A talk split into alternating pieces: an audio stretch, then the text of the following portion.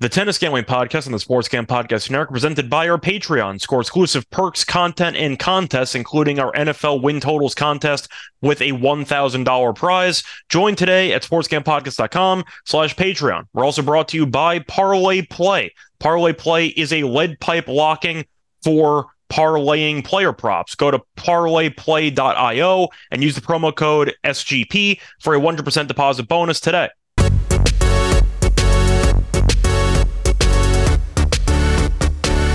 Welcome everybody to the Tennis Gambling Podcast here on the Sports Gam Podcast Network. It is currently early Saturday morning, August 12th. I'm your host, always, Scott Reichel, once again going solo for this pod. Should be a fun episode, but a short one. Only two matches on the card because it is semifinal time in Toronto. So we're going to preview the Fokina and de match, followed by the Paul and Sinner match. But before we do that, got to recap what happened in the quarters.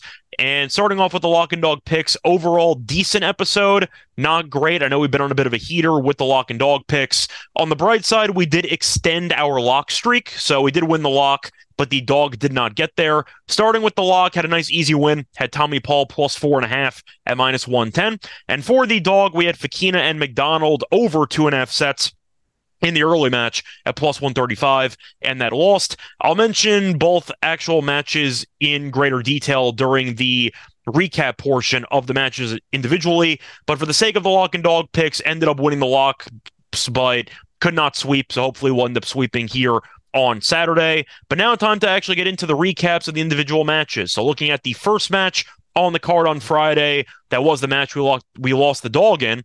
And it actually looked decent early. McDonald was up four to three with a break point. So it looked like he was potentially going to steal the first set. And then he completely fell apart. McDonald went from being up 4 3 to losing 6 4, 6 2, which means if you're doing the math at home, Fokina won nine of the last 11 games in the match. And the truth is, Fokina, I thought looked fine. He didn't look incredible by any means, but McDonald just could not stop hitting unforced errors, especially from the backhand side, and he could not land a first serve. McDonald's first serve percentage in the second set was 56%, and as a result, you saw Fokina really just bury him in the second set. He broke him three times, and I know McDonald did double fault on a break point in one of those, but McDonald was looking decent early, and then either the nerves got the better of him or just his backhand betrayed him. Either way, Fokina kept the ball in play and McDonald couldn't. He also tried to approach the net more, which I thought was a bit random, and it didn't work out. So Fokina ended up winning in straight sets, picked up a loss there with the dog picks. But moving on to the next match, we saw de Minaur win in straight sets against Medvedev. de Minaur has been the comeback kid, and he ended up coming back in the first set. He was down a couple of breaks in the first set for the second straight match and came back to win it as he ended up trailing Medvedev 5 to 2 in the first set and then ended up breaking back. Now, in this case, it was only one break, so it wasn't an insane, insane comeback like the Fritz match, but still, the point is he was down a break and he was able to come back. So nice job by him to really not give up. That's been the story of de Minaur's run, where he's just been able to push through some adversity, where players would maybe punt to the final game of the set, try to regroup. de Minaur doesn't believe in that theory, and as a result, he's fully committed to winning every point in every set. And it's paid off for him, both against Fritz and Medvedev. And you saw that as he came back from 2 5 down to win the first set uh, nine seven in the breaker, seven six in the tiebreaker. But he also ended up fighting off two, uh, three separate set points in the tiebreaker. So hell of a comeback by him, and Medvedev choked it away with a couple double faults. Then the second set came around, and Medvedev was once again up a break in two separate occasions in the second set. Choked them both away, and de eventually won 7 5 on a double fault on match point by Medvedev. To go through the actual stats, though, for that match, Medvedev double faulted seven times, couple of big double faults as well, and de Minaur did not fault double fault a single time.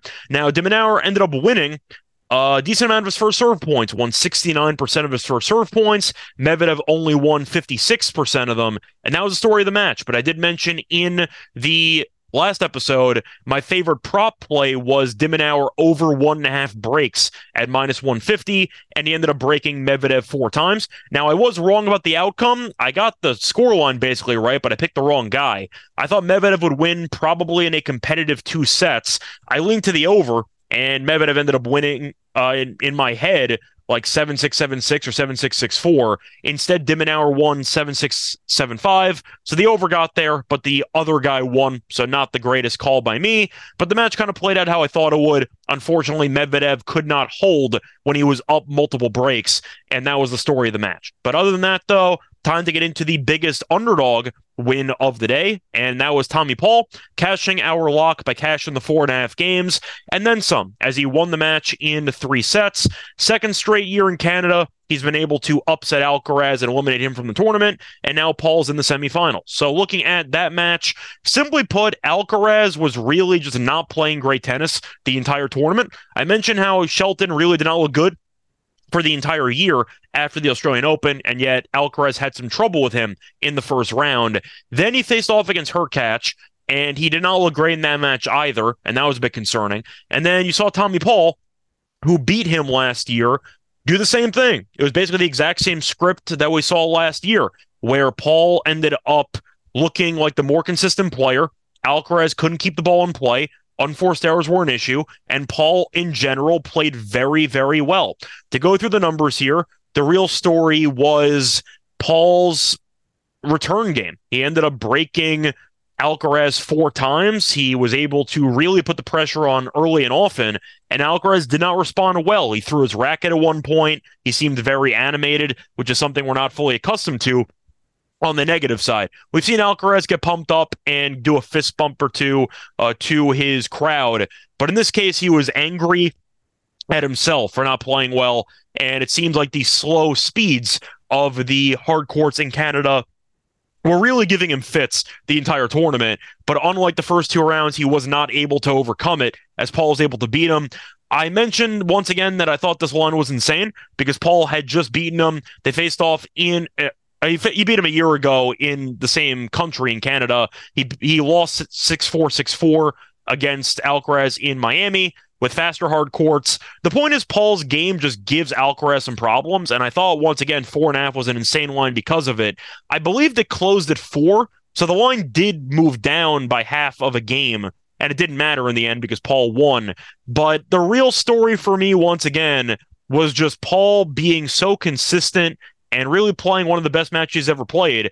And I want to at least mention something or re address something that I mentioned, a potential storyline going into that Alcaraz match. I talked about motivation and how people might be persuaded to take Alcaraz because Paul beat him last year and now he'd have extra motivation to beat him. I'm going to say something once and I'm just going to try to get this on the record. Motivation does not really exist in tennis. You can argue and it exists in other sports, and I'll tell you why. In baseball, in football, and in basketball, and maybe even hockey, the reason why motivation can be a factor is because of the fact that there are regular season games that are not must win. What makes tennis so special for me is the fact that every match is important because every match is in a tournament format. So you have to win in order to play another match. And once again, with that being the case, I don't think Alcaraz went into the match saying Tommy Paul beat me last year. Now I have to beat him. No, his argument is I got to win because I got to make it. In, I got to make it into the semifinal of a Masters 1000. And Tommy Paul wasn't going to go into the match saying I'm scared of Alcaraz being number one because I've beaten Alcaraz before. But the notion that Alcaraz was going to be extra motivated for a Masters 1000 quarterfinal matchup because it was against an opponent that that uh, ended up beating him last year is an insane stretch. Let's put it that way. Motivation, as far as I'm concerned, does not really exist when it comes to tennis. I think that fatigue is the bigger indicator here. And Alcaraz was off of a three set marathon against Hurkacz. Paul is off of a straight set win against Giron, and he looked like the fresher guy throughout these three sets. It was a long match took two hours and 20 minutes, and Paul had more energy in the tank and he was more consistent, and he ended up cashing as a plus 400 underdog. But once again, in a tournament style of play that tennis has every single week. I don't believe in motivation. If you show up to an event and you're not Paire or Bublik or some of these other head cases, you play to win the match. And both guys showed up, and Paul's the better player. So overall, that was an upset that shocked some people. I thought Alcaraz would win but we cashed the dog because we cashed the lock because of it. So I was not totally shocked that the match unfolded similarly to the way that it unfolded a year ago. But then you had the last match, which played out the way that I thought it would. You had Sinner against Monfils, and I thought that Sinner would win a competitive match. Match went over. I thought it would, and Sinner ended up getting the job done in three. Props to Monfils, though. Shout out to him for a very good quarterfinals run. He didn't play badly in the match against Sinner. Sinner just played better and Monfils' serve kind of let him down because Sinner was able to constantly get involved into Monfils' service games. But it was a good match and a couple of really impressive shots by both players throughout. But Sinner was able to get the job done. And now Sinner is the hefty favorite to win the title at around minus 110. But anyway, time to get into the actual matches for the Saturday card. Starting off with the early match, you have Fokina once again in the early spot taking on de Minaur. Now this will be starting at 2:30 p.m. Eastern time. So once again, you're gaining about 2 hours of extra time to get your bets in. So I don't feel that guilty recording it so late. Uh, this podcast. But anyway, to go through the betting odds here, de Minaur is the favorite at around minus 143. You have Fokina at plus 143. As for the spread, de Minaur is minus two at minus 110. Fokina is plus two at minus 110. The over under, you can find a couple of lines 22 and a half is the regular number. Minus 104 to the over, minus 116 to the under. You can get 21 and a half at minus 135 to the over, plus 105 to the under. And you can also get 23 and a half. The over is a plus 110. The under is minus 140. And if you want the match to go to three sets, you can get that at plus 125. Now, look at the actual head to head. It's going to be a bit tricky because they faced off three times in their careers each time's on a different surface. They faced off on hard court in the next gen ATP finals in 2019. de Minaur won that one in four, but that was first to four sets, not first to five. Sorry, that was first to five sets but each set was out of four games as opposed to six. So a different format there. Not sure if you can use it. To face off in Monte Carlo on clay, Fokina won that one in 2021 in straight sets, 6 4, 7 6. And they faced off on grass in 2022. Fokina won 4 6, 6 4, 7 5. So for starters, based on yesterday's matches, I do think that you can make the argument Fokina should be the more rested player based on how difficult de match was, despite it going three sets against Medvedev while Fokina coasted. Having said that, de Minaur's got a great gas tank. I think he'll be fine.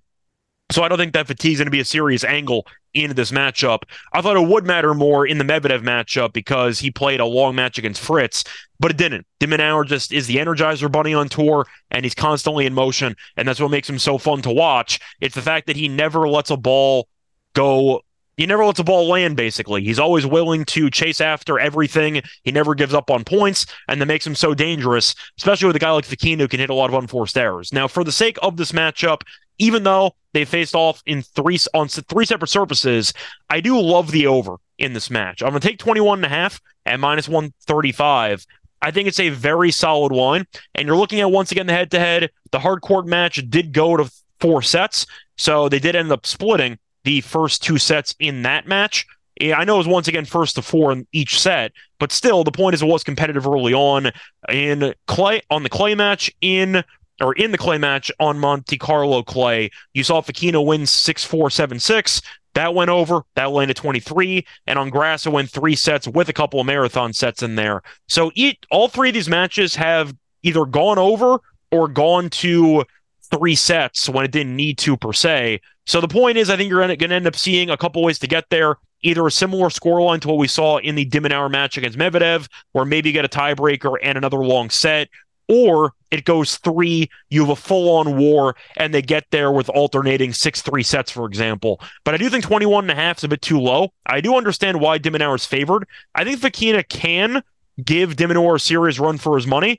If I had to pick based on the current betting line, I'd probably lean to Fokina. I'm not going to pick the betting line, though. I think that if I had to pick a winner, I probably would lean to de But the minus 143 is a pretty steep price. I think it should be closer to minus 120. I see a pretty competitive war, but I think De is going to win. But I do think the over is my favorite play here at 21 and a half at minus 135. Moving on to the second match here. You have a matchup between Sinner and Paul, and Sinner's a pretty big favorite here at minus 264. You have Paul at plus 219. As for the spread, Sinner minus three and a half is minus 108. Paul plus three and a half is minus 112. Over unders at 22. The over is minus, one thir- uh, minus 115. The under is minus 105. Alt lines over 21 is minus 150. Under 21 is plus 120. And if you want to get the uh, other set of games, you can get 23 overs plus 115. Unders minus 145. Match to go to three sets is plus 150. Now, Sinner to win in straight sets, by the way, for this match is currently set at plus 105. Paul to win a set is minus 135. Now, in the head to head, they faced off a couple of times, and you've had a couple of wars. The problem is neither match was on hard court. They faced off in 2022 on clay in, in Madrid, and that ended up going three sets in favor of Sinner as he won 6 7, 7 6, 6 3. And then you had a matchup on clay, on a grass, I mean, in Eastbourne in the same year, 2022, and Paul won that one 6 3, 3 6. 6 3. So you have seen a couple of marathon matches. Both guys did have long matches on Friday, as you ended up seeing Sinner go to three sets against Monfils, and you saw Paul go to three sets against Alcaraz. I do think, once again, Sinner should be a favorite. 264, though, that does sound pretty steep. I think Paul's pretty live to win this one. I think Sinner's going to get it done if I had to pick, but I do like the over once again. And I think that plus 150 for three sets is a pretty insane line when both matches in the head to head have gone to three sets. And I am aware, once again, it was on clay and grass, but we've seen both players look sharp so far on this hard court.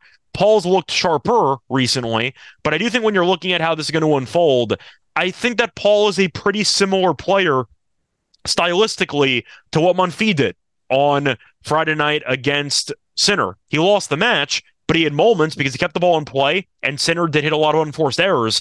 I think Paul can do the same thing where Paul can make it interesting. I think he will fall short, but I do think that this match has a decent chance to go three, and plus 150 is pretty appealing. I think Paul to win a set of plus one and a half uh, is definitely worth something at minus 135. And Paul Moneyline at plus 219. I get it. I think he's going to lose, but I do think once again he can keep it close.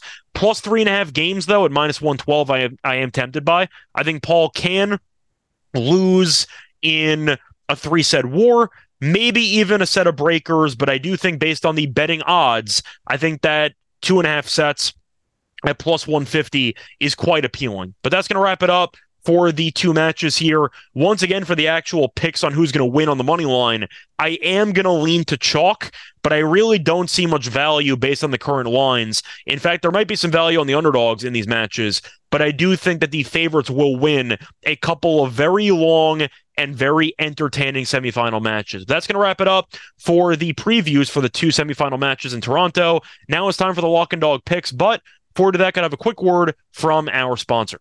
We're brought to you by the Sportscam Podcast Patreon. Sportscam Podcast Patreon is the perfect place for the die-hard degen. Sign up for the Patreon to exclusive access to contests, including the NFL win totals contest with a $1,000 first place prize, plus a monthly SGP Stories podcast, an ad free, uncensored show highlighting the best stories from decades of being degenerate gamblers. There is even a Discord channel just for patrons. The Sportscam podcast has and always will give out all their picks for free. The Patreon is a great way to support the network and fight back against corporate gambling. SportsCamPodcast.com slash Patreon, SportsCamPodcast.com slash Patreon.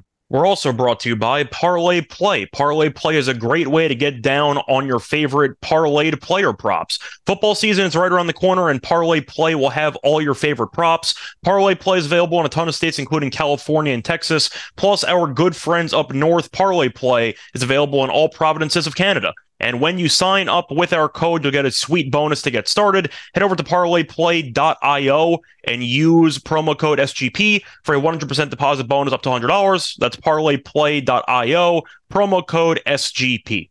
Welcome back, everyone, to the Tennis Gambling Podcast. Just finished previewing the two semifinal matchups on the men's side in Toronto. That's taking place on Saturday. Now it's time for the lock and dog pick. Starting off with the lock, I am going to go to the early match between de Minaur and Fokina, and I'm going to go with the over 21 and a half games at minus 135. Simply put, they've had three very long matches in their careers against each other. The hardcore one was a weird format, but they still split the first two sets. Fokina won on clay 6 4 7 6, and they had a war in London last year at Queen's Club, which Fokina won in three. So, yes, I am aware three matches, three different surfaces, but the point is these guys play each other tough. And I do think you might see a pretty similar script to the Medvedev match that we saw yesterday, where de Minaur is able to potentially win a very close battle but I think you're going to see a couple of long sets. de Minaur's been involved in some long sets, and I think that once again, de Minaur's found himself in trouble in the first sets recently. Does find a way out of it, and I think that you're going to end up seeing both players probably split the first two sets, maybe get a breaker, and then you have a six three or six four win in there. But I do think once again with the head to head history and with the current form of both players playing very well, I like the over 21 and a half. That line feels too low. So give that to me as my lock. And for my dog, I am going to go to the late match between Sinner and Paul. And for this one, I am going to go with the over two and a half sets at plus 150. Simply put, 150, I just think it's too high of a number, especially with how good uh, Paul has been in these last couple of matches against good competition. To look at his actual opponents, he ended up beating Cerundolo, who's had a good year so far beat Alcaraz, who's number one in the world. So he's been solid in this event. But the main reason why I do like the overs because of how often Paul's gone to a decider. He's gone to a third set in four of his last five matches, three times here, and the losing match in Los Cabos at de Minaur. But he went to three against Alcaraz, one in straight sets against Giron. So that was the one uh, safe win that he had. Had a three setter against Cerundolo and had a three setter against Schwartzman. So once again, he's been involved in a lot of marathon matches, and having him do one more at plus 150 is a good deal. Plus, you're looking at Sinner, who had a war against Monfils, and Paul and Monfils have kind of similar styles. They love to keep the ball in play, try to force guys to hit unforced errors. Decent serve, not great. And I do think, once again, Paul should be able to hang around like Monfils did on a Friday night. But getting plus 150, I think is a great deal. So I'm going to take it. So once again, the lock and dog picks for the show. The lock's going to be on de Minaur and Fokina over 21 and a half games at minus 135. And the dog will be Sinner and Paul over two and a half sets at plus 150. That's going to wrap it up for this episode. Find me on Twitter, Rice Show Radio. Find me on the NBA show, the MLB show, the WNBA show, a bunch of other podcasts on the network. But either way, until next time, good luck to all of you and all of your bets. Bye, everyone.